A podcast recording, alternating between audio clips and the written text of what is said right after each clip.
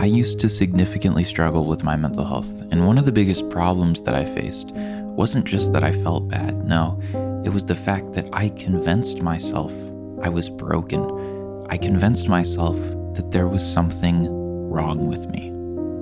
Hey there, and welcome back to another episode of Feel Your Feelings with me, Ethan Jewell. This is a podcast I started all about mental health and mental health awareness. Now, I'm not a doctor or a professional in the mental health industry whatsoever. I'm just a normal guy who has felt a lot of big feelings, is super passionate about mental health, and wants to start the conversation. So, thank you so much for being here, and as always, let's feel some feelings. During my time I spent in therapy, which was a couple of years, I talked down on myself a lot. I would say things like, I'm stuck in this cycle of pain, self pity, I have no motivation, and I can't get out of it. I feel useless. I am broken. And I mean, that was true. I felt useless. I felt broken. And looking back, I wonder why. I mean, sure, I was in pain, I was hurting, and I still struggle with those same feelings, but what brought me to feel so broken and so useless? And I realized we have a problem in our society and our mindsets when it comes to mental health. And that problem is that we see people struggling with mental illness, or we feel ourselves struggling with mental illness, and we label that as being abnormal and broken. We label it as something wrong with that person instead of just a difficulty to overcome.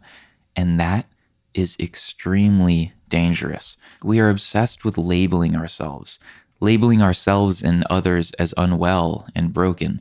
This is not helpful. This only makes the problem of mental illness worse. We are already struggling with our own negative feelings of depression and anxiety and various personality disorders.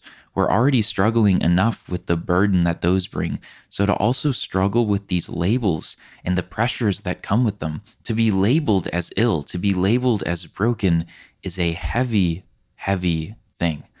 And it is something that needs to be avoided. If you struggle with trauma or illness, you are anything but broken, and you have proven that merely by existing. You have proven that simply by getting up in the morning and completing small tasks, by having a conversation with somebody. You see, trauma and mental illness, they, they try to stop us. Let's be honest. They try to stop us from living normal lives. Depression tells you that you should just lay in bed all day. Depression tells you that you are in too much pain to get up and function at all. Anxiety tells you that something will go wrong if you get up, so you simply shouldn't. Various personality disorders try to get in the way of your mere existence. They try to convince you of things. And these are all very heavy things to deal with. And by existing with them, by dealing with them, by attempting to overcome them, you are proving your own strength. You are showing that you have faced these hardships and these traumas and these mental struggles, and you keep going. That alone is an incredible sign of strength. It's not weakness. It doesn't show that you're broken. It doesn't show that you're struggling. It shows that you are strong enough to get up in the morning and say, This is who I am, and I'm struggling, and I'm in pain, and I'm going to keep moving regardless of that. That is incredibly admirable, and I'm really proud of you. And you don't deserve to ever feel broken because of the hardships that you face. You are showing so much strength simply by showing up, and that is enough. Our brains and societal labels will try to convince us otherwise. It'll try to convince us that mental illness should isolate us. We're told that we're broken. We feel like we need to stay in the shadows. Mental illness is seen as taboo and is rarely talked about. That's the very reason I started this podcast in the first place is to aid people in talking about their illnesses and talking about the things that they struggle with because it's normal. It's not something that should be hidden. According to the World Health Organization, 1 in 8 people have a diagnosable mental illness in the entire world. That is almost 1 billion people that struggle with some form of mental illness. This is not an isolating epidemic. This is not something that should be hidden and kept away. It's not taboo, and it doesn't mean that you're broken. It means that you are one of many people who struggle, and by simply showing up and overcoming your traumas and overcoming the pain that you feel, you are showing so much strength. And you are not broken. You are not alone. You are not useless. A few cracks doesn't mean that you have shattered It means that you have been tested and you can overcome. Imagine if you had a trophy and you'd worked really, really hard for this trophy, and one day it fell off the shelf and it hit the floor really hard and it got a small crack in it. You, of course, would still feel proud of this trophy. It's not like it suddenly wouldn't mean anything just because it has a small crack in it. No, you still achieved that trophy. You still worked hard for it. It's still something that you're proud of.